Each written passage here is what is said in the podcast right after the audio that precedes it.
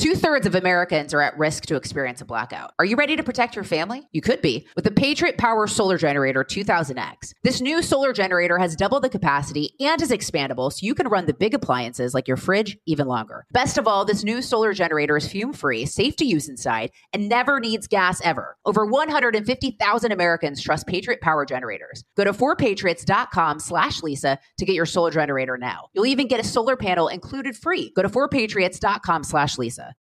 Hey Sarah, I love that spring break vlog you posted on Zigazoo. OMG, you watched it? Yeah, it was so cool. I think you're so talented. Social media is only positive with Zigazoo, the world's largest and safest social media network for kids. In Zigazoo, all community members are verified kids just like yours, and all content is fully human moderated. Try out Zigazoo this spring break. Download the Zigazoo app today. We are now officially in the year 2023. So let's take a look back at 2022. From the FBI raiding Donald Trump to the Supreme Court overturning Roe v. Wade, it was a wild ride. And we covered it all on The Truth with Lisa Booth. Let's take a trip down memory lane of some of my favorite interviews over the course of the past year. I mean, there's been so many. We've had so many interesting conversations with so many truth tellers so many fearless and brave people who aren't afraid to ruffle feathers, who aren't afraid to thing, say things that are contradictory to the group think and, and what you're hearing elsewhere. Over the course of the next hour, you're going to hear from Governor DeSantis. I got the opportunity to sit down with him in an over 40 minute conversation in person and talk about some of the most important issues facing our country. We talked about how he handled and navigated COVID to his governing style. We also talked about the threat that puberty blockers face to, to teenagers and the impact of that and the importance of protecting kids. We were able to talk to Fox News's Laura Ingraham after the FBI had just raided Donald Trump's home in an unprecedented move. We talked to her about what that means for the future of the country and we heard her insight. You'll hear that as well. I also got the chance to talk to Matt Walsh after his film came out, What is a Woman, about the impact of this movement towards encouraging young people to, you know, cut their genitals off in the name of transgenderism. What's the impact of all that on the country and young people? And then you'll hear from country music star John Rich. We had a great conversation with him. He's a smart man, he's a brave man about what it's like being inside the country music industry, about the politics involved in that, and why he refuses to be a cog in the wheel there and why he stands up on his own. He releases his music on his own. Why that's important to him and get his take on the direction the country is heading. I hope you'll continue to listen for future conversations in the year 2023. But in the meantime, I hope you enjoy this review of 2022.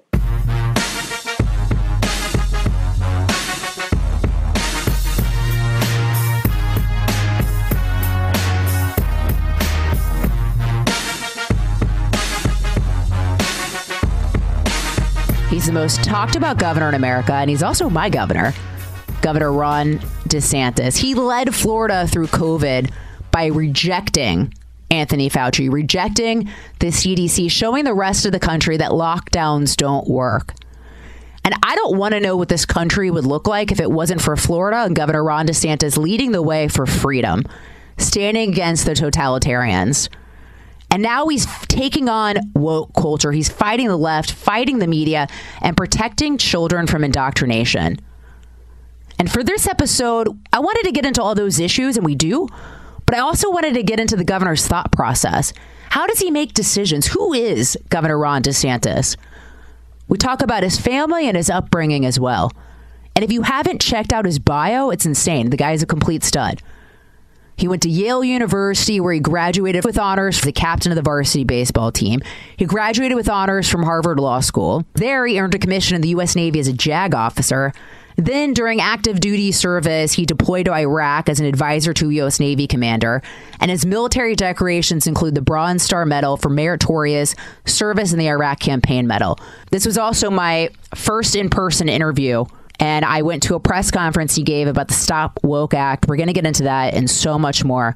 I hope you love this interview. I know I do. Here's my conversation with Governor Ron DeSantis. Governor, it's such an honor to have you on the show. Well, thanks for having me. And I think you've, how long have you been in Florida now? Over a year? It's like a year and a half. Oh. You should put me on the board of tourism. There we go. There I'm, we go. I'm constantly selling the state. So most people who've moved, in fact, everyone that talks to me, none of them regret it. And I know you've really enjoyed it. So it means a lot to us. It's like living in paradise. I, it's, well, actually, if you're conservative, come here. If you're not, stay home. well, I think that's what's happening. I mean, I think we really, because of what we've done, people are so sensitive, particularly with COVID, about the type of state government they live under, and they know it can affect everything from their kids' education to even being able to work and doing all these things, like we saw the crazy policies.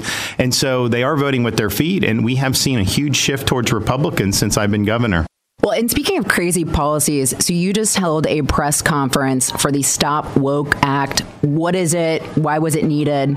Tell the audience about it woke in this context st- stands for Stop Wrongs Against Our Kids and Employees Act. And so part of it is giving parents the ability to hold school districts accountable who do critical race theory, which is not allowed in Florida schools. Part of it also is to give employees, particularly from these big companies, of civil rights protection against having this oppressive woke ideology imposed on them for job trainings. People are having to be told that they have to confess their white privilege and all this other stuff. And honestly, it's asinine. And so we really, with this bill, are doing more to battle wokeness and CRT than any state has done in the country. And Stop Woke Act, did you come up with that on your own? That's that's good. That was my idea. Good. I like it. So I, I, wanted to sincerely thank you for providing me safe refuge because if it wasn't for you keeping Florida free, I might be in a gulag somewhere for the unvaccinated. Right. And, and like I say that in jest, but also in sincerity. I don't know if you saw that Rasmussen poll from not too long ago where you looked at Biden supporters, of them, 51% favored the government putting the unvaccinated in designated facilities. 29% of Democrats more broadly supported taking children away from parents who weren't vaccinated. How far were we and how far are we from those kinds of scenarios taking fold? Well, I think if Florida had not stood up against that and many other bad policies, I think that those would have taken hold of the whole country. We'd look more like Canada right now. We were the first state over a year ago we banned vaccine passports. And when we did it, the left had a conniption, but even some of these quote libertarians like, "Oh, you're banning passports with a private business." And I'm like, "Yeah, I am because your rights should not be circumscribed in terms of just participating in society based on this COVID shot. It's a private matter, and if one business does it, then people are going to say Florida has passports and we don't allow them." The result of that was we had the biggest domestic tourism year in 2021 than we had in the history of the state and we had more foreign visitors to Florida than New York City did. New York City has led for like the last 20 years. They wouldn't be coming here if they had to show paperwork to go get a hamburger. Uh, what we did was good for the individual, but it was also good for our state. And I think if you look at what we did to ban school districts from forcing the kids to get the COVID vax very, very early on. That gave so many parents a good peace of mind. We have had families move to Florida just because of that issue. I don't know how it went from make it available to people, particularly senior citizens, to all of a sudden being, you know, you're not going to even be able to leave your home, some people have said, if you don't get this COVID shot. And oh, by the way, the COVID, say what you want about it, it does not prevent you from spreading it or getting infected anyways. And so I thought it was a huge, huge threat to freedom. I think we held the line, and I think because we held the line, I think other states didn't follow. In fact, it's been reported in some of these uh, liberal publications that Fauci and some of these people in Biden's White House wanted him to do more draconian restrictions, particularly with interstate travel and vax passes. And some of his political guys said, you know, if you do that, Governor DeSantis is going to light you up. And I would have. And good for you for that. I mean, you know, I, I, think that's why conservatives are just loving hearing what you're doing, seeing what you're doing here in Florida, really holding the line and going on the offense. And, and right now, we're, we're sort of seeing these diverging viewpoints in the Republican Party, like particularly when you look at what's going on with Disney. And there's one school of thought where, you know, Republicans who are based to sort of see those numbers that I mentioned with Rasmussen and understand that there's some on the left that would put you away or take your kids away for your beliefs, right? And then there's this other side of the Republican Party who thinks you can reason with people who hold those thoughts. Uh, you know, for instance, on Disney, Charles Cooke with the National Review said that there was no need for you in the Florida legislature to salt the earth, take revenge, or make Florida's policies worse. You know, how should we approach today's left? Well, look, I, all I would say is if you think one California based company having their own government and having separate rules from everybody else in Florida is good policy, I'd like to know how you're coming to that conclusion. I mean, the fact of the matter is, this was a, an aberration when it was done in the 60s to draw them in, and maybe it was the right thing then, I don't know. But now, uh, it is just not justifiable at all. And so the question is, is not that, oh, you're doing it to, to uh, for quote, revenge. The issue is, is Disney really damaged its political standing in Florida. The legislature would never have considered doing this even six months ago. But because Disney's coming out and supporting transgender ideology in young kids, kids' education, you saw the Zoom calls where these higher ups in Disney are talking about we have this agenda to really get into kids' programming uh, there's not a lot of defenders at Disney right now. So you're able to look at this with a fresh set of eyes and say, you know what? Is this really the partnership that the state of Florida wants? And, and I didn't think it was. I would have I would have signed this bill if they had passed it two years ago, just on, on, on substance.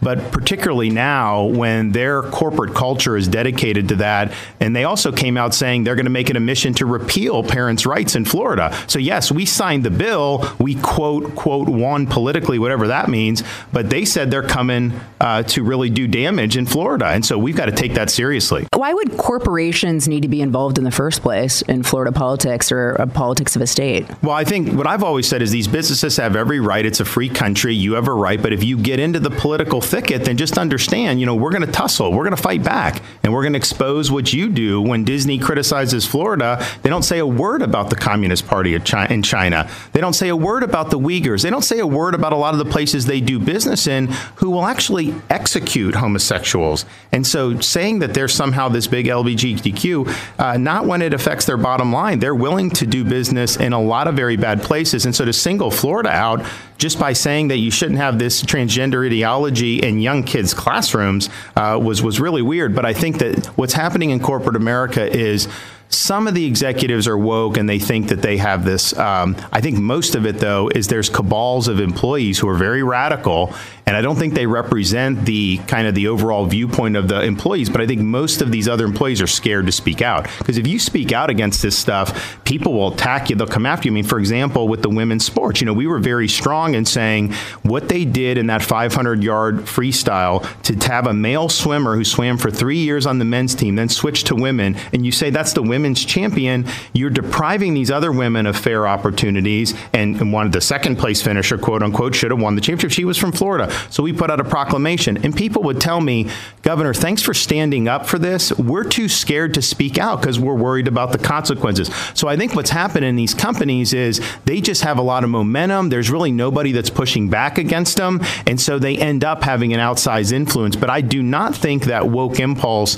represents a majority of, of uh, um, employees, even in, in Disney in California. Certainly not Disney in Orlando. I mean, they when they did the big day of protest, they had one employee protest in Orlando. I think most of those employees protest. Yeah, I think most of those employees either supported the the bill or just didn't think Disney should get involved with it. And so, but but I do think this is going to increasingly be an issue. And so, what do we do as conservatives? Do we allow massive corporate power to get behind a very pernicious ideology and impose that on society? And what we just say free market and don't do anything while everything is getting steamrolled? I don't think you can do that. So I think you get in the arena and you fight back, and that's what we're doing. Do you think corporations will think twice before weighing in on some of this stuff? Now? I think they will in Florida. Yeah, I think so too.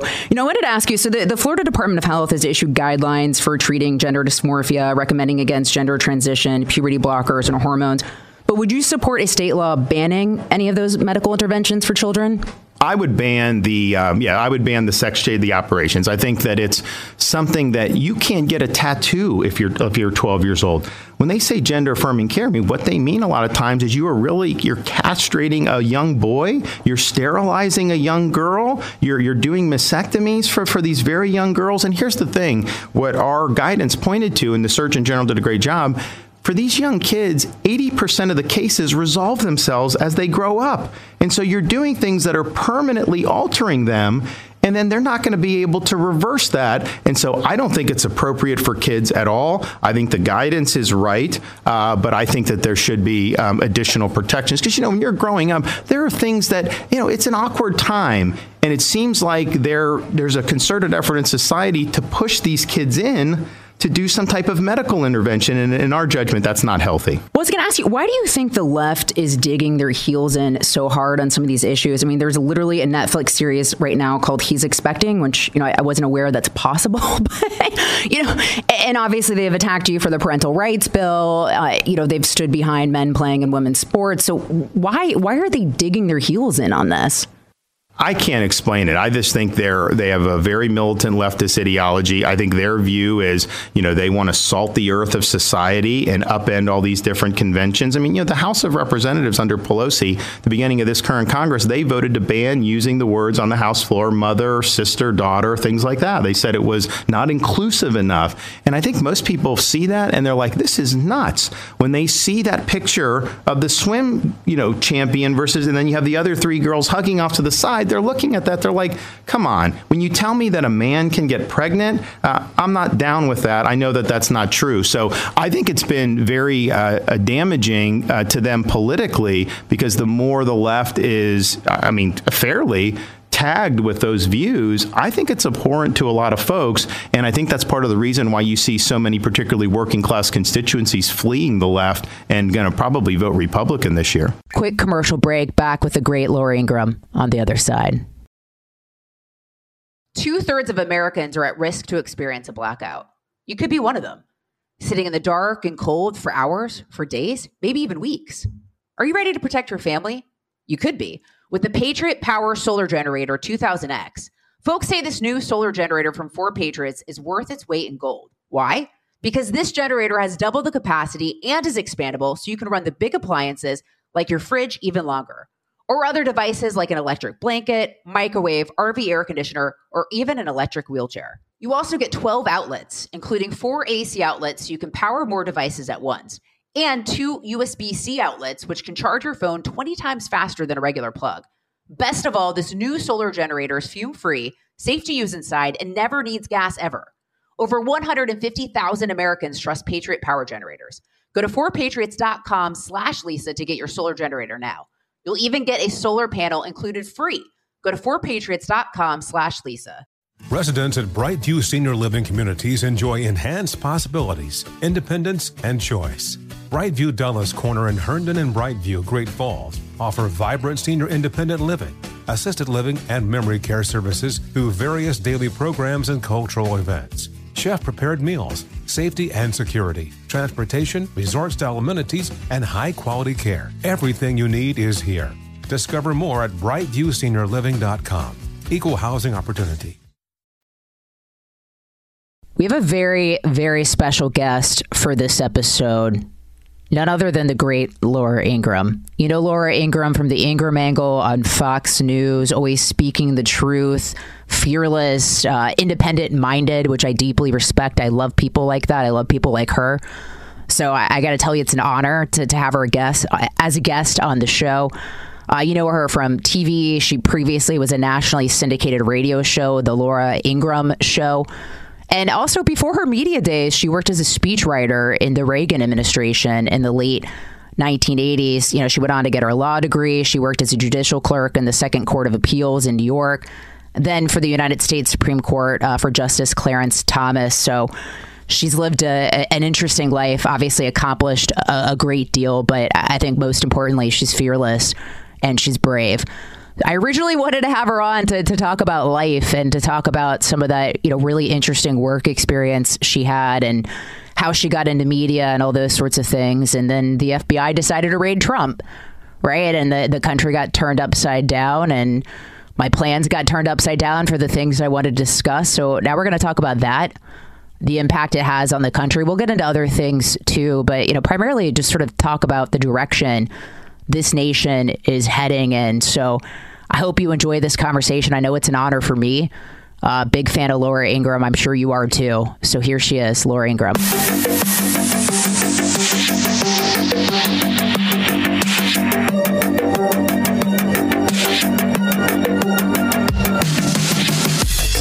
Got a, a big show today, uh, a big week. Obviously, a lot happening in the country. Uh, the great Laura Ingraham is joining us. You know, Laura, I originally wanted to talk about life because you're a badass and I admire and respect you.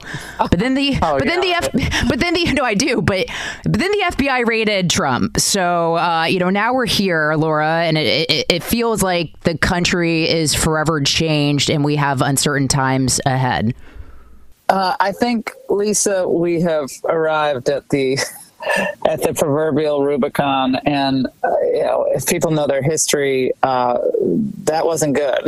like we, people think, oh, we're at the Rubicon, or it's a new frontier. No, this I think does so much to undermine what Americans need to believe about their government, namely that the government exists to make their lives better. It doesn't exist to turn them into enemies. It doesn't exist to to vanquish political opponents. It actually is supposed to work for us. And if we begin to lose faith in our law enforcement and our federal investigative services, to the extent that I think so many people are losing it now, you know, to quote Newt Gingrich uh, on the Ingraham angle uh, this week, he said, we're at the precipice. I mean, it's not an exaggeration to say we're at the precipice now because we know already, Lisa, that these forces on the left don't like the Constitution. They're not interested in, in the framers. They think the framers are a bunch of racists. And everything about America that has kind of held us together for 250 years, they think is inherently corrupt. Uh, and so they don't care if people don't believe the FBI is is operating in good faith. They don't they don't care if people think the Justice Department is is essentially the Praetorian Guard for um, a failing administration. They don't care about any of that because they think the system itself is fatally flawed. They they would much prefer, and I say they, sort of the the elites who have, have helped build up China all these years and let our military deteriorate over all these years they they would far prefer America to be run under a global understanding where where all the big decisions are made elsewhere by people we don't vote for and by people who don't really have much respect for what the American experiment was really all about. So so it doesn't surprise me that they would go this low and uh, degrade our system to the to the extent that they are because the people who are really pulling the levers of power now, they don't like our system. They they think it's corrupt, and they think it's it itself needs to be smashed and reformed and remade into something that's much less accountable to the people who who they believe are also corrupt and racist. Um, so I think that's really the conundrum that we're facing is a, is a ruling class that has no respect for our foundational documents or uh, you know, our, our entire framework of, of existence and liberty for the people and securing liberty for the people, they don't like that. And that, that, that kind of system gave us Donald Trump in 2016. And, you know, it's propelled Ron DeSantis to embarrass all these other governors who kept their states closed. So uh, I think I think Americans overwhelmingly want things to get better. I think they overwhelmingly want things to go back to quote normal um, the new normal that we see we see uh, playing out since the pandemic. You know, we all now see the truth about that. I mean, some of us saw it early on, but you know that's all right. Better late later than never. But people want to return to normalcy of a government they can uh, they don't necessarily will trust, but they they think is not purely existing to make their lives miserable. Uh, and I think that's what we're going to we're going to see play out in these election cycles coming up. And how does a nation survive in, in the environment that you laid out when you have half of the country, the people on the left undermining our institutions, not believing in our institutions, you know, not believing in the documents that created this nation and created the framework for the nation? How does a nation survive in that environment? Well, I think the, the only way we can, the only way we've ever gotten through every incredibly difficult situation, whether it was the Great Depression or civil rights struggle or you know the Civil War. Or I mean, we have to, as a people, decide that we aren't going to tolerate a certain type of leader. That we're gonna we're going to encourage and support those leaders who actually respect the people. And I, and I think you see signs of that happening. I mean, there, I think there are too many conservatives out there, and not just conservatives, but other people who say, "Oh, we're going to hell in a handbasket. There's no turning back. It's all lost. All hope is lost." I mean, nobody wants to follow that that mindset. It, Reagan came in in 1980 in an environment that was so broken for America. I mean, we had our, our embassy held hostage. We had we had Iran erupting. We had the Soviet Union uh, still threatening us.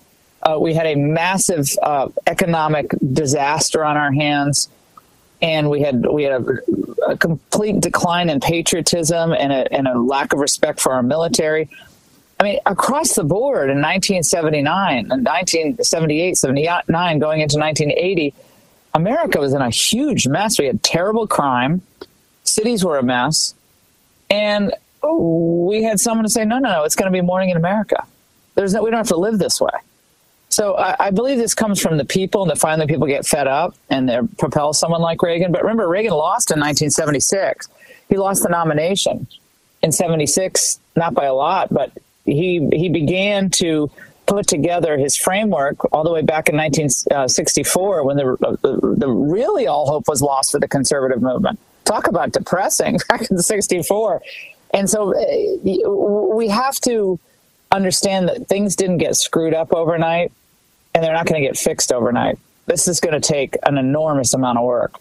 But I think it's possible. I mean, I just think there's so many uh, amazing young leaders out there from whether it's Josh Hawley or Tom Cotton or DeSantis, obviously people like Kristi Noem and um, you know all the great political leadership we've seen in Texas with Greg Abbott and uh, so I, I think there's a lot of hope and I think I think we're seeing this kind of begin to bubble up in the younger people winning these primaries you know some of them won't win some of them will win but these are people who are you know these are Hispanics, these are African Americans, these are these are moms, uh, young uh, business people who've just decided, you know, something, I'm not going to sit on the sidelines. I'm going to get involved, and I think that's surprising the Democrats right now. I think that's shocking them uh, of how Republicans have really thrown off the, the cloak of the old establishment that failed us for, for decades and have began, begun to really embrace this more populist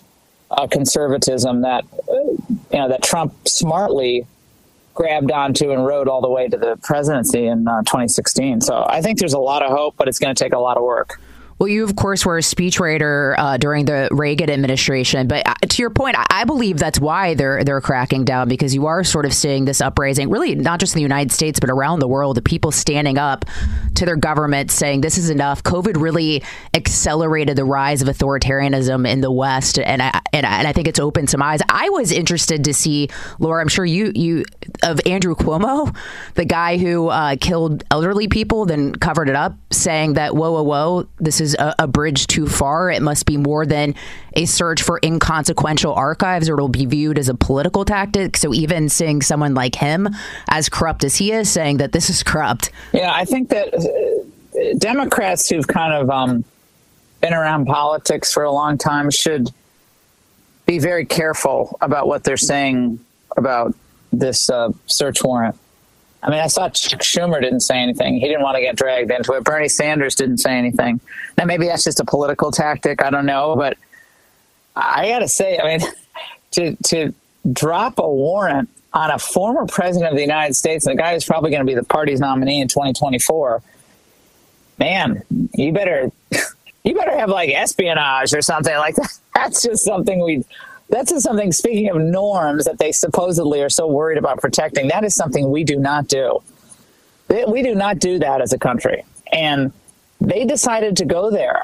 I, I think, Lisa, you're right. They're very worried about Trump winning again because I kind of joke and I say, I say Trump comes back, is going to be no more Mr. Nice Guy. I mean, I kind of joke about that, but because he he now has he's learned. I would think that he's learned that you have to have great staff, which I think he actually did have at the end. He might not he might not agree with that, but I actually think he really did have good staff, especially at the end.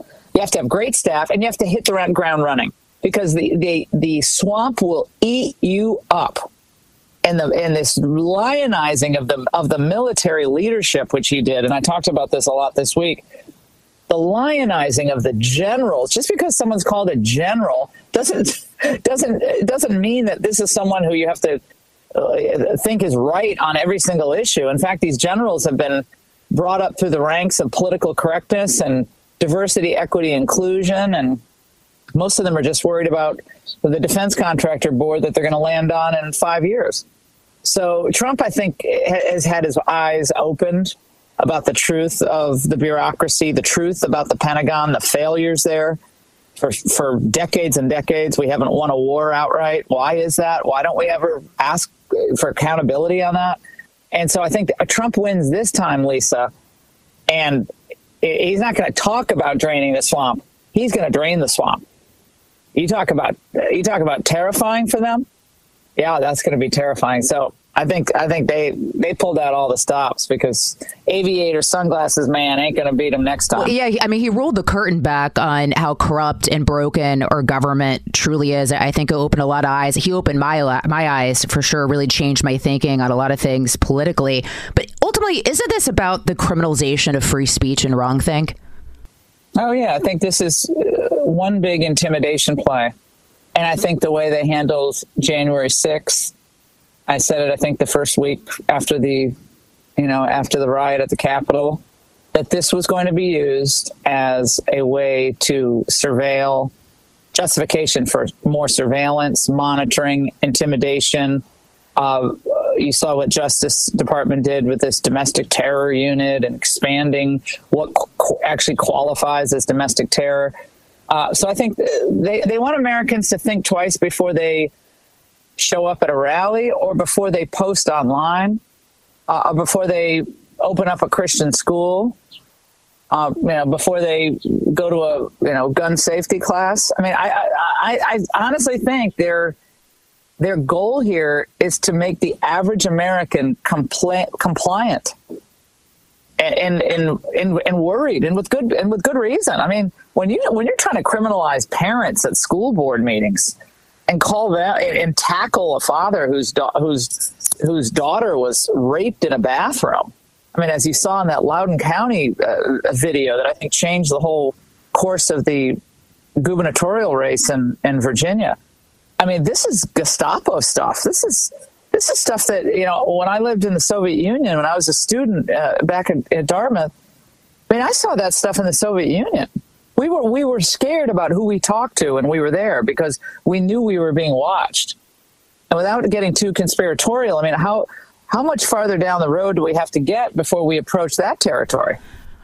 I mean, I'm pretty fully convinced that we're probably all monitored to some degree, to be perfectly honest. But uh, you know, I mean, it's just if, if you're, you know, if we're being honest about it, uh, they're they're probably tracking us. But uh, you know, where are Republicans like Mitch McConnell? I think he truly is stunned that the party has already left him. I, I, I honestly think he really can't believe that the party is not his party anymore. Doesn't matter if he's called Senate Majority Leader, the people aren't with him. And I think it took him a while to grudgingly admit it, obviously, in the aftermath of this raid on, on Trump. I think he was thinking Trump was finished. Trump was murmuring about coming back, but come on, that's not going to happen. Donald Trump, I mean, the, the, the, old guard knows what's best for the people on trade and immigration and government spending. And and I think he was truly shocked when, after he was outmaneuvered on that climate change bill, uh, that the reaction to the Trump raid was unify the party around the guy who has the America First agenda, not around the guy who's allowed government to grow and who has never met a defense authorization that he doesn't like, which is Mitch McConnell. So I think I think he truly was shocked about that, and he was shamed into coming out and making the most flaccid of statements about this raid. About oh well, we we expect the, uh, the, Justice Department has to be very transparent about this. Well, yeah, no kidding, no kidding. They have to be transparent about it. But it took him, you know, a full twenty four hours to make any statement. That he was only he was shamed into making that statement. about the raid. But again, it was a weak statement. So I think he's I think he's shocked. I think if they if you know it's unlikely that they're going to win the Senate. At least if the races were held today, the Republicans shockingly might not win the Senate back. But if they did win the Senate back, Mitch McConnell's you know position as majority leader isn't a sure thing. That's for sure. Speaking of that, what what impact do you think this has on the electorate heading into the midterms? Uh, well, the raid I think unifies the party. I think it it, it has the danger of it has the danger of also stoking Democrat turnout because Trump's out there again, and maybe he'll announce he's running for president again. And the concern is that they hate him so much that you know their people were going to turn out on Moss as well. But I'm not sure. I mean, I, am I'm, I'm really torn on, on, and I don't know if I'll have a great answer to this, Lisa, because uh, it's a tricky situation given how precarious people's personal budgets are right now. I mean, most people are digging into their savings at, at, the middle income levels because their salaries aren't keeping up with inflation. I mean, somehow today they, they crowed about how, oh, inflation's only 8.5%. They're, they're celebrating yeah. that. What was it? What were they celebrating? Yeah. Like pennies off of gas prices, and they, yeah, right. like everyone's right. paying double, yeah. but so, it's like, oh, you saved twenty cents right. or whatever. Yeah, it's a great point. So I think that the media will continue to try to resurrect, I should say, resuscitate um, Biden Biden's performance. Look, he's got these wins, and oh, God, climate change. We got the we got the chip bill, but it, celebrating wins on their own uh, because they they were bills were passed. That doesn't translate into a better life for the average American. So we'll see how this all plays out. I tend to believe that it's going to make energy more expensive and uh, imports of various component parts of solar panels, everything more more prevalent. Um, I don't think it's going to do much to certainly raise the standard of living of the average American. So I, I think their celebration or their attempt to burnish the Biden record or turn around his momentum, I think that's premature. But that's kind of all they have is spin. I don't think it necessarily means that people in November are going to say, "Oh God, I want more of this. This has been fun. This has been great. Like, let's go out and vote for that guy when they, you know, we haven't even talked about the border, but I think the immigration is under underpolled as a concern for people. Um, but I think when the school year starts, we're going to have a we're going to have we're going to have a, a lot more concerned parents out there. Well, it, it is hilarious that uh, you've got people like Eric Adams, you've got Democrats who are saying, "Oh, you know, diversity is our strength. You know, let them come in. We we need to take all of them." And then the second buses start showing up to New York City, they're like, "Oh, this is going to overwhelm our schools, overwhelm our healthcare." And it's like, as Republicans, we're like, "We've been saying this. Like, that's the whole point. Welcome to the club." I think you're right, and I think again, I think people people conflate Trump with with people's overall sense of, of happiness in the country. I mean, I, you know, Donald Trump's been a friend of mine for 25 years, and I, I and I, I'm always very open about this on my on my show. But you know, we'll see whether that's what the country wants. I mean, what the country country I think is so exhausted. Uh, they're exhausted by the battle, uh, the constant battle that they they may believe that well maybe it's time to turn the page if we can get someone who has all Trump's policies who's not Trump. Uh, right. So the other concern, though, and I'm, I do not have a position on this one way or another, but the other problem is is that it's really not about Trump, right? This is about the views that Trump now brought to the fore for the Republican Party. They, they don't they don't like his views. They don't like the fact that he called out the military for their failures, that he wanted us to pull out of Iraq and Afghanistan, that he wanted to treat China and our trade relationship with China in a, in a much, I mean, it was smarter, but much different way than the globalists preferred. And they certainly didn't like the fact that he sent all those illegal immigrants back to Mexico that remain in Mexico. I mean, they don't, they think borders are immoral. They think uh, they owning you know owning big SUVs is immoral. They think eating too much beef is immoral. Having air conditioning is immoral. These people think that the American way of life is immoral, and and it doesn't it doesn't really matter in the end whether it's Trump making the populist conservative points or whether it's DeSantis or someone like him. They're going to come full bore against any Republican even an establishment one. They saw what they did to Romney. Romney was a caricature of Thurston Howell III by the time they got done with him back in 2012. So, yeah, Trump is a is a is a placeholder right now for the ire and fury of the left. But anyone who steps into that breach is going to find the same find the same pain being thrust at him or her. Quick commercial break. More with Matt Walsh. She's incredibly smart, really funny guy as well. I'm really looking forward to this conversation. I'm a big fan of him, big fan of the documentary, and I hope you're a big fan of this interview. Two thirds of Americans are at risk to experience a blackout. You could be one of them, sitting in the dark and cold for hours, for days, maybe even weeks. Are you ready to protect your family? You could be. With the Patriot Power Solar Generator 2000X, folks say this new solar generator from 4Patriots is worth its weight in gold. Why? Because this generator has double the capacity and is expandable so you can run the big appliances like your fridge even longer, or other devices like an electric blanket, microwave, RV air conditioner, or even an electric wheelchair. You also get 12 outlets, including four AC outlets so you can power more devices at once and two USB C outlets, which can charge your phone 20 times faster than a regular plug. Best of all, this new solar generator is fume free, safe to use inside, and never needs gas ever. Over 150,000 Americans trust Patriot Power Generators. Go to 4patriots.com slash Lisa to get your solar generator now. You'll even get a solar panel included free. Go to 4patriots.com slash Lisa. Residents at Brightview Senior Living Communities enjoy enhanced possibilities, independence, and choice.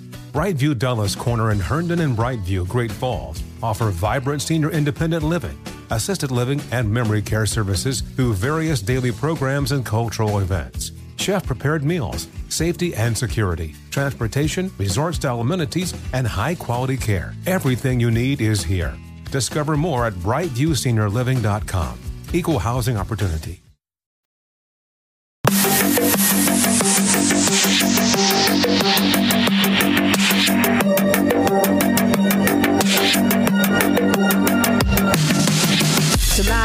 Watched the documentary. I loved it. I, I, thought it was so good. I mean, obviously, you're a very intelligent person, but I also appreciated the sense of humor with it, too. And I mean, you got to laugh in the cloud world that we live in today. So I appreciated that.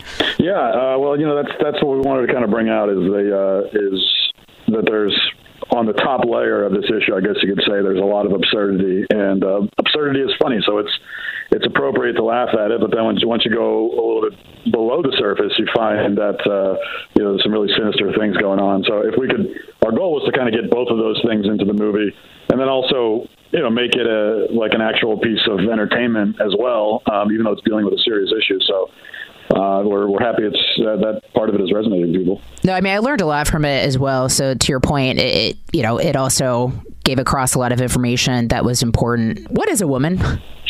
Well, that's uh, I feel like that's a spoiler, but if I if I had to give spoilers away, then you know as we discovered, a woman is an adult human female. It really is uh, as as simple as that. I mean, you could you get in more specifics about each individual woman and talk about you know, uh, the personality traits of women individually. But when it comes to the definition of the term, that's that's pretty much it. But it was so complicated for so many people to answer, and you've also got a book coming out, and it's titled "What Is a Woman?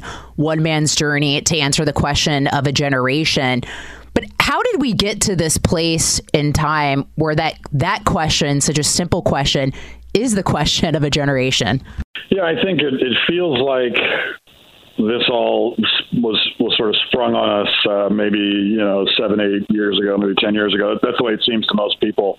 That just it came out of nowhere and this became an issue and this became a question at that point. But really as we get into in the film it goes back even further than that. And I mean, you, you could trace it back almost as far as you want but we uh, we take it back to what I think is a is a kind of landmark moment in the mid 20th century when gender ideology in its current form began to take take take shape. Um, and it's sort of started there and then made its way into our institutions, academia in particular. And that's where it lived, I think, for the most part, for decades before it funneled down into the into the mainstream. Um, and uh, at this point, it's just it's taken over all of our institutions. and um, through the institutions, taken over people's brains in a lot of ways. And even the people who still have their brains about them and their wits about them, they are they're afraid, they're scared to tell the truth about this topic because of the powerful institutions that they know can punish them for speaking the truth. Well, and to that point, uh, let's play this clip real quick, and then I, I want to get you on the other side of it. So you're saying if you're not a woman, then you shouldn't have an opinion? Where does a guy get a right to say what a woman is? Women only know what women are. Are you a uh, cat? No. Can you tell me what a cat is?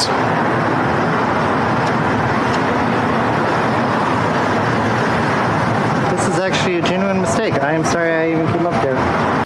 So uh, obviously walked right into that one, but to the point, this person could obviously answer the question. They're they're choosing not to. So you know, to what extent are we conditioning society this way? You know, talk about sort of that social conditioning that's going on right now. Yeah, and that person in the clip there, that was uh, just one of the many ways that people have the, the proponents of this ideology. They have they have no way of answering the questions, but they do have different ways of getting around them, or trying to get around them anyway, and evade them. And one of the classic uh, evasion tactics now is this thing that you heard from that person, which is, well, it's, job. only a woman is qualified to even speak on this subject. And uh, of course, that doesn't make any sense. And but, but even there are plenty of women who will say that a woman's only adult human female, and uh, according to gender ideologues, that's still not an acceptable answer, even coming from a woman. So the whole thing doesn't make any sense. Um, and it has been it has been a process of of conditioning, and I think you know there there's kind of two part there's two different types of conditioning. There's the intimidation, the fear tactics, conditioning people that way, and these are especially adults. Many adults who grew up in a basically same society, at least a society that knew the difference between men and women, uh, but now are pretending they don't because they've been conditioned through fear to remain silent or to just take the party line. And then there's the other more insidious form of conditioning that happens to children who uh, never had the opportunity to grow up in the same society. They grew up in the society we have now.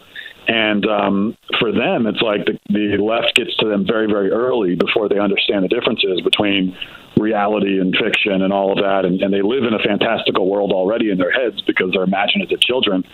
And the left gets to them very young and takes advantage of that and uh, just warps their mind from a young age. And uh, that's what we're seeing play out right now in society. Well, and I think that's the saddest part of it. I mean, like, but it's parents too. I mean, J Lo took the stage, announced they was joining her. It was only her daughter, so one person, which is slightly confusing.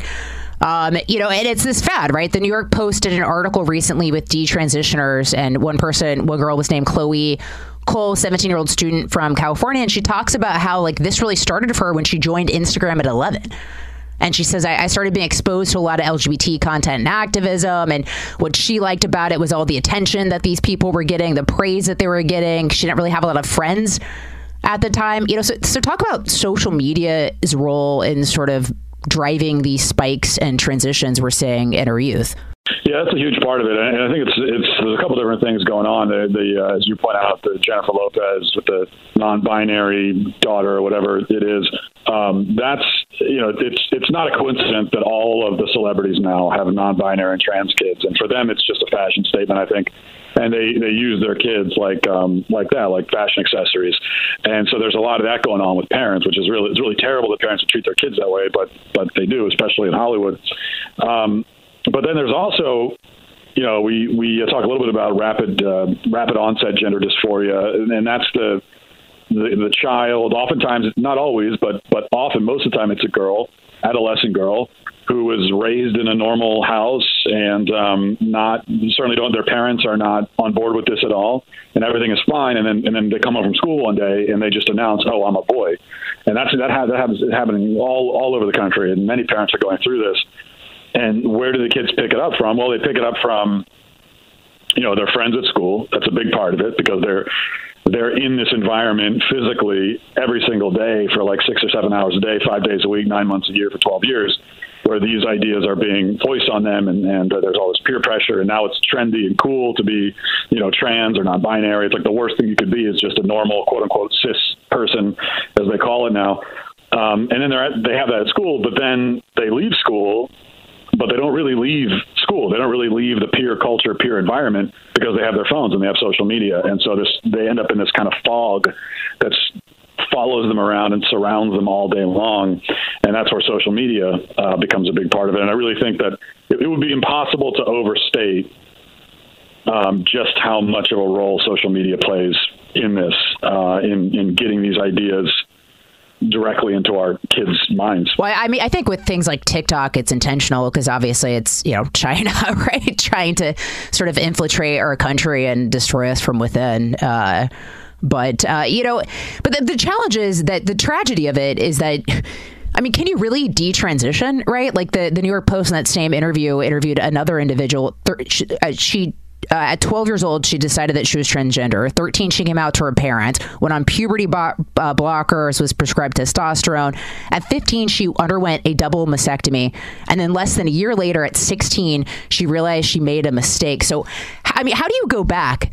At that point when you you know you've already given yourself a, a, double mastectomy. I mean, I think that that's the concern here is that like, can you detrain? You know, how do you even do that? Yeah, I think that well, you can detransition mentally, which is uh, important, but to kind of bring your mind back to reality and learn to accept yourself or who you who you actually are. But that, yeah, that's the great tragedy is that the physical part of it can't cannot be undone and that that uh, applies to the surgeries. Obviously, you get a double mastectomy. There's no way of going back from that. You get body parts removed, obviously, uh, but that also applies to the drugs too. Puberty blockers. There are there are permanent effects to puberty blockers, and uh, the other side, they just they just straight up lie about this, and they lie to kids, and they lie to everybody, they lie to parents, and they say that this is oh, it's temporary and reversible. It's not. I mean, there are permanent changes happening to the body, um, starting with things like your your voice. I mean, you start taking the stuff, it changes your voice, and those that change is permanent. And that's not a small change. Like that's a very that's that's a defining feature of you is your voice, and that's gone forever and changed. Um, changes to your, you know, your uh, uh, bone structure, bone density, all kinds of physiological changes are happening, and sterilization. These drugs are also sterilizing kids permanently, and the question is whether a child under the age of consent can actually consent to having to undergoing these changes. Whether they doesn't matter what they say, doesn't matter if they verbally agree to take the drugs.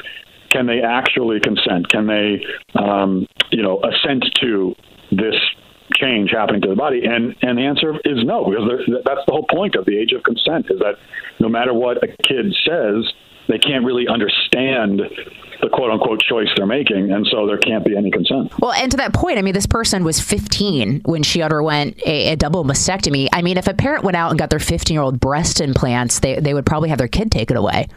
Right, and that's or you could. And there's so many other examples you could give. Uh, I mean, breast implants, tattoo. You know, um, the age where you can get a tattoo varies, but uh, I, I think almost everyone would agree that 15 is too young to go get a tattoo, and especially if you know, what if you had a 15 year old kid who wanted to get a big tattoo right across her forehead? Like, who who, who would uh, agree that that a 15 year old should be able to make that choice? And if the 15 year old went into the tattoo parlor and asked the tattoo guy for a tattoo across her forehead, and the, the tattoo artist actually did it, then we would blame that. We'd say he needs to be put out of business for that. He needs to be fined or maybe arrested for doing that to a, a girl who obviously didn't know what she was doing. Um, and you know, uh, who on the left thinks that 15 year olds should be able to buy guns or like do anything else, right? So it just uh, it just doesn't make any sense. It's not consistent. But that's that's the story with uh, the left and with gender ideology in general. It just contradicts itself at every turn. Well, I mean, they want to change the age to buy a gun to, to 21, right? And, and it's sick too because you've got these groups like the World Professional Association for Transgender Health, which you know whatever, but they they've recently recommended that hormones can start at 14 two years earlier than the previous advice, which you know their their advice is obviously BS. But uh, and then some surgeries can be done at 15 or 17. It's like I mean, what does it say about a society that doesn't look at that and say, no, you know, we have to protect the kids? Well, it says that we're a totally lost and broken uh, society to begin with. And I mean, as as I think uh, lots of people know, you can judge a, a civilization by how it treats its children. So, what does that say about ours? And what you mentioned there, the uh, World, um, whatever it's called, WPATH, the, the Transgender Health Organization, um, that's a very significant. The fact that they made that change and they lowered the age for this stuff is extremely significant. And the reason it's significant is that this organization, WPATH, is considered wrongly, but is but is considered to be uh, you know a prominent authority figure on when it comes to quote unquote transgender health.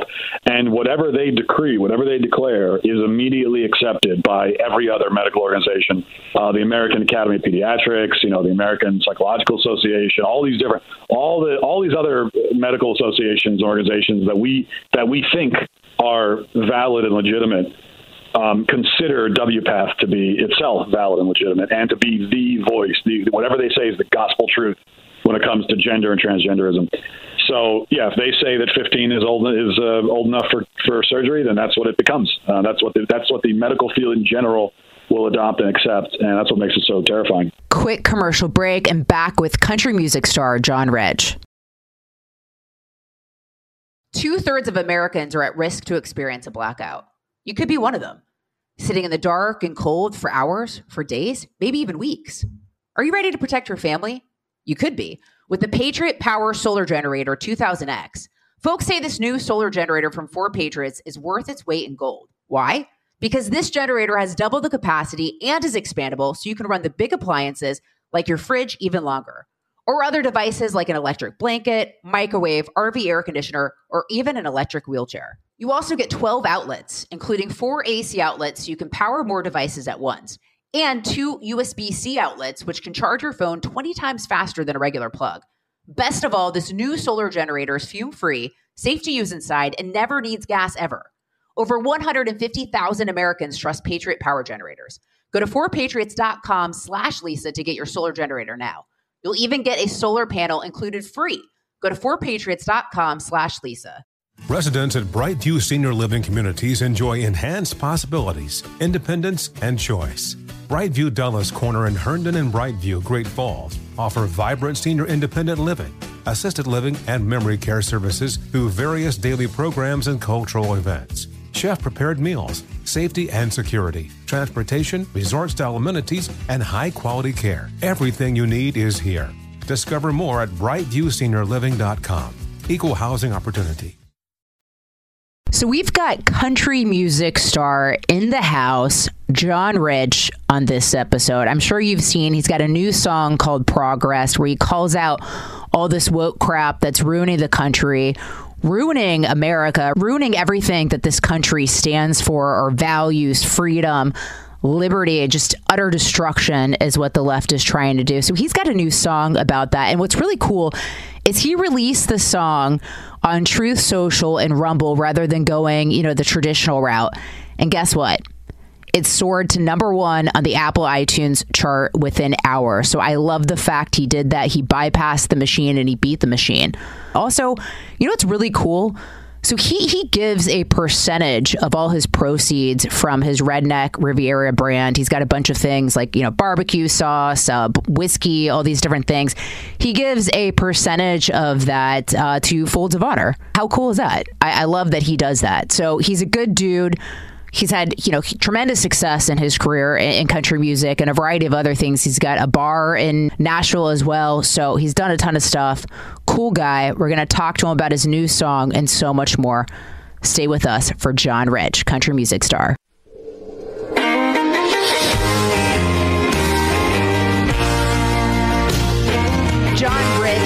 Honor to have you on the show. I, I wanted to tell you, I really respect your bravery because we really do live in this society where, you know, telling the truth comes at a cost.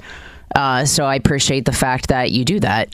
Well, it's uh, at this point, I don't know what what it serves anybody to keep your mouth shut and censor yourself. You know, at least speak the truth, and if they want to censor you, well, that's on them. But self censorship to me is a real problem in our country that people are so afraid to even even try it because somebody's going to call them a bad name or kick them off of a platform or whatever well, that should not be enough of a reason for you to sacrifice your own freedom of speech. And that's kind of the attitude I have, and that, that's why I keep coming like I do. Well, I love it. And then that's why I wanted to have you on. You know, Dave Chappelle said that recently, and I love because obviously he gets hit on the trans jokes he tells. And he said, the more you say I can't say something, the more urgent it is for me to say it. And I, I feel like that's where we are right now, right? And, and you get it, obviously, with the new song that we're going to get into uh, of the fact that look, now is the time to speak out. Now is the time to be bold. Well, can you imagine if the founding fathers had not spoken out. I mean, can you imagine uh, if you go back and look at the Declaration of Independence and those people that signed that document, they all knew that if the British Empire ever found them, they were going to hang them, shoot them, burn their houses down, enslave their families, erase them from the history of the earth. That's what they were up against. And they signed it anyway. And old, old John Hancock, I wish I could have known that guy. He's like, give me that pen. I'm going to sign it triple big, man. I'm going to make sure they don't miss my name at all. That's the attitude that they had to found the country. Liberty or death was not a hashtag or a bumper sticker or a T-shirt or a ball cap or a website. Liberty or death was the attitude it took to build the country, and they were willing to risk it all for future generations. Well, who's the future generation? Us, the ones of us talking right now in this podcast, all the people listening to this podcast. It's us that they were doing that for. So, who are we to sit here as the benefactors of all the risks that they took? to only go, you know what, I'm not going to say it because I might get kicked off of Twitter. I'm not going to say it because somebody will give me a dirty look at work. I'm not going to say it because it, it, it might hurt my business a little bit.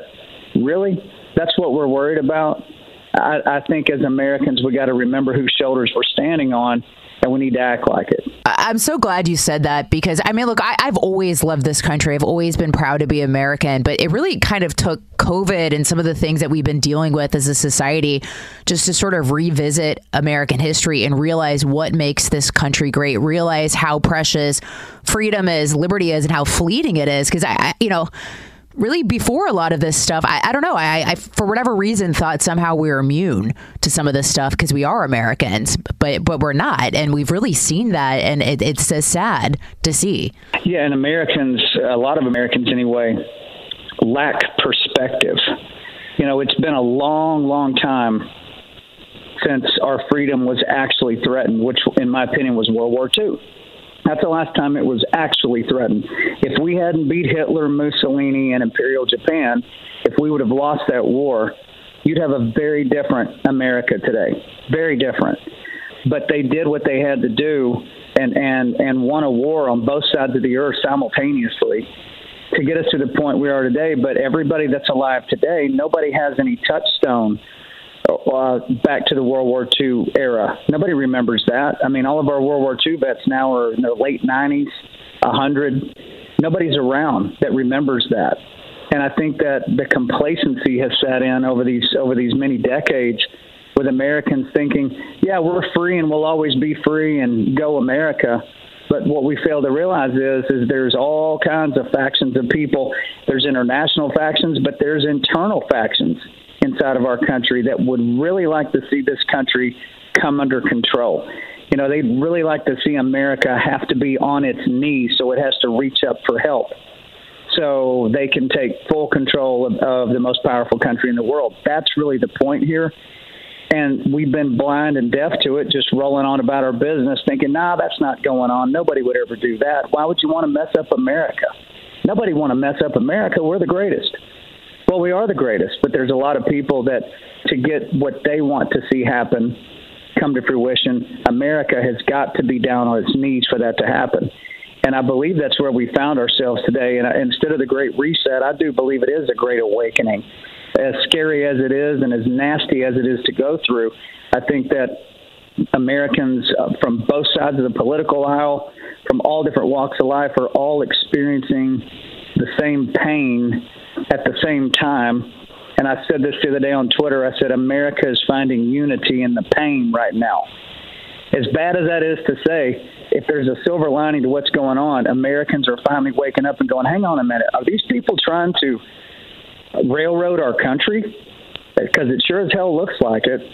And we're going, yeah, I think that's what they're trying to do. And none of us want to see that happen. So it's an interesting time. And, and even it's the most important time, I think, right now to be outspoken, to not let them scare you into submission. Do not take the knee. Uh, they've built their machine. There are ways around their machine. We can still exist and succeed and thrive without using their machines. And as an artist, and a, and a entrepreneur guy, that's kind of what I'm out to prove to everybody that it can be done. Well, and, and I love that you did that because you did that with this song Progress, and we're going to play a clip here just in a minute. But uh, what I love about how you released it is you released it on Truth Social and Rumble, and within hours it soared to the number one Apple Tunes uh, chart. So you were able to beat the machine and do it your own way, and I, I love that. I love that you did that way. Yeah, it was uh, it was a risky thing to do. I can promise you that had I run that idea by by the people I work with, my managers and people, really smart guys, they would have said, "Yeah, that's not a good way to probably have the most success, John." Because think of all the people you're cutting out by not going to Twitter, Facebook, or YouTube. But the song says one of the lines says they shut down our voices. They shut down our main street. They shut down our voices.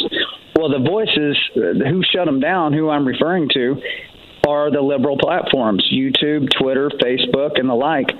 And I thought, you know, it would be awful hypocritical of me to put a song out like this, railing against those platforms and those systems, but then use those same systems to go promote a song. I mean, that to me, that just seemed like double talk which I can't stand people that double talk. I thought, well, I may not have as good a chance of of this thing going to number one, but I'll do it the right way. And hey, you never know. Maybe I'll be surprised. And within six hours of launching this song only on Truth Social and Rumble, within six hours, it had displaced Lizzo and Billie Eilish out of the number one and two spots in progress.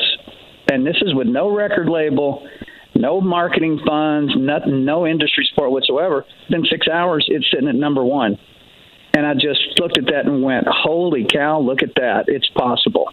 And that kind of speaks to where people are, right? Because obviously this struck a chord with people. People listened to the song and they said, I feel this. This is how I feel right now, which is why it was able to rise to number one. So, I, I mean, I, I think a lot of Americans listened to it. I know I did and said, yeah, I, I agree this is where we are, you know? Like, does the phrase ding, ding, ding come into play when you hear that song? It does. Also, it was funny when you were talking about how, uh, you know, if you ran the idea by your team, they, you don't really strike me as the kind of guy, you know, even if they're like, hey, John, this isn't in your interest, you don't really strike me as the kind of guy to, you know, say, all right, we're not going to do it then.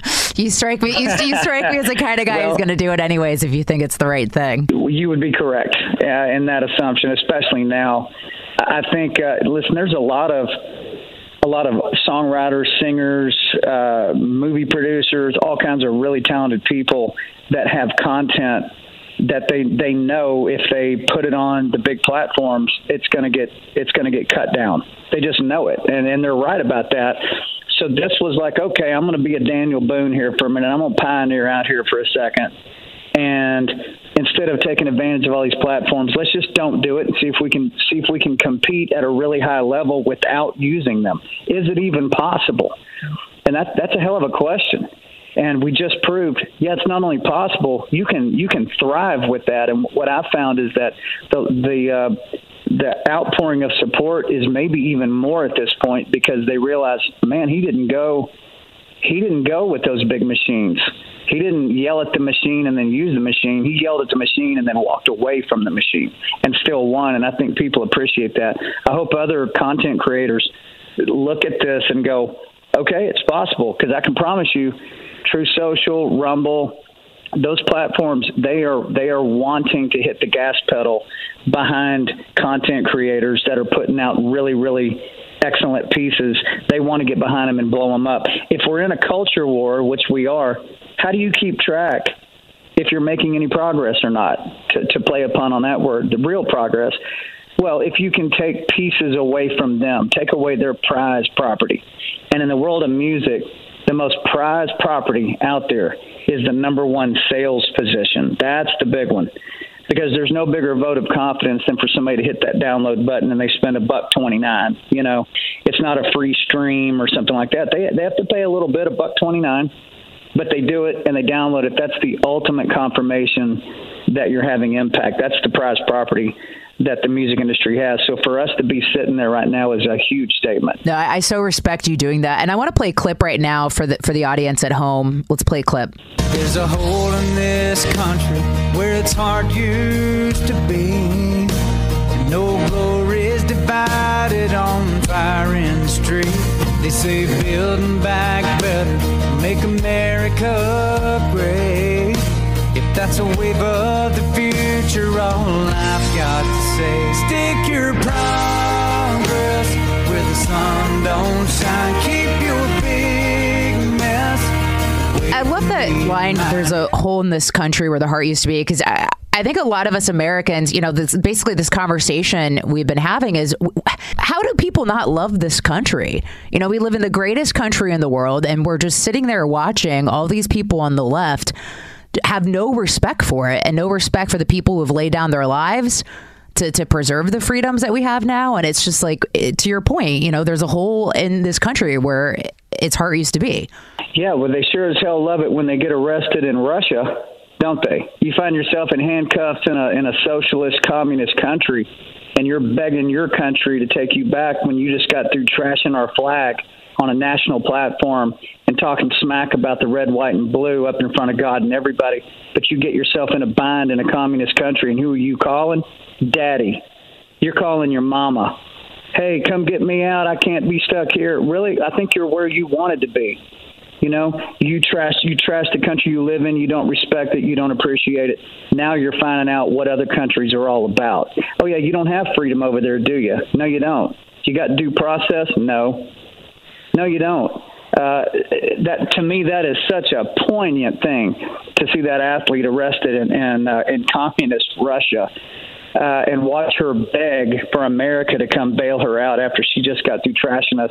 I said earlier, Lisa, that a lot of Americans lack perspective, and what I mean by that, they haven't been around the world. I, I've had the I've had the ability to travel all over the planet and sing music everywhere. I've sang it in uh, I've sang it in Central America, the Middle East. I've sang it in uh, places in Europe, South America, Asia. I've been all over the place and you see people living in situations and you go, man, I can't wait to get back home. I mean, wow, uh, I can't believe people dealing with this every single day of their life. And you get back home and go, man, we're not perfect, but we are head and shoulders above everybody else. And that's why everybody wants to live in America. That's why we got lines coming in and no lines going out and we never will have lines going out ever in this country. And so they lack perspective until they ultimately get it, which is what that athlete's having right now a big dose of perspective. Please come bail me out, America. I don't hate you anymore. I mean, okay. It's a little late for that, sister, but uh, okay.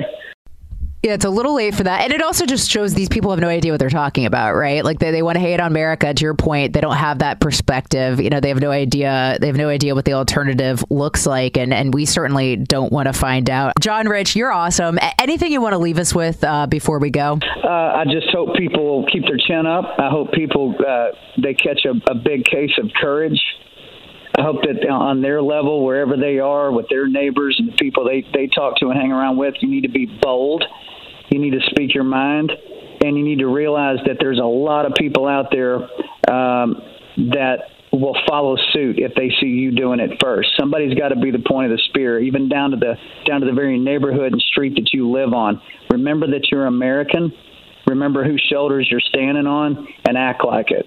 And if we do that, we'll get our country straightened out. That's awesome. And go check out his new song, Progress. John Rich, I really respect you. I respect what you're doing and I respect your voice. So thank you for taking a stand and, and taking time to come on the show. I really appreciate it. Yes, ma'am. I love your voice as well. You're a, you're a very important voice in our country, and I'm, I'm honored to be on your podcast. Call anytime.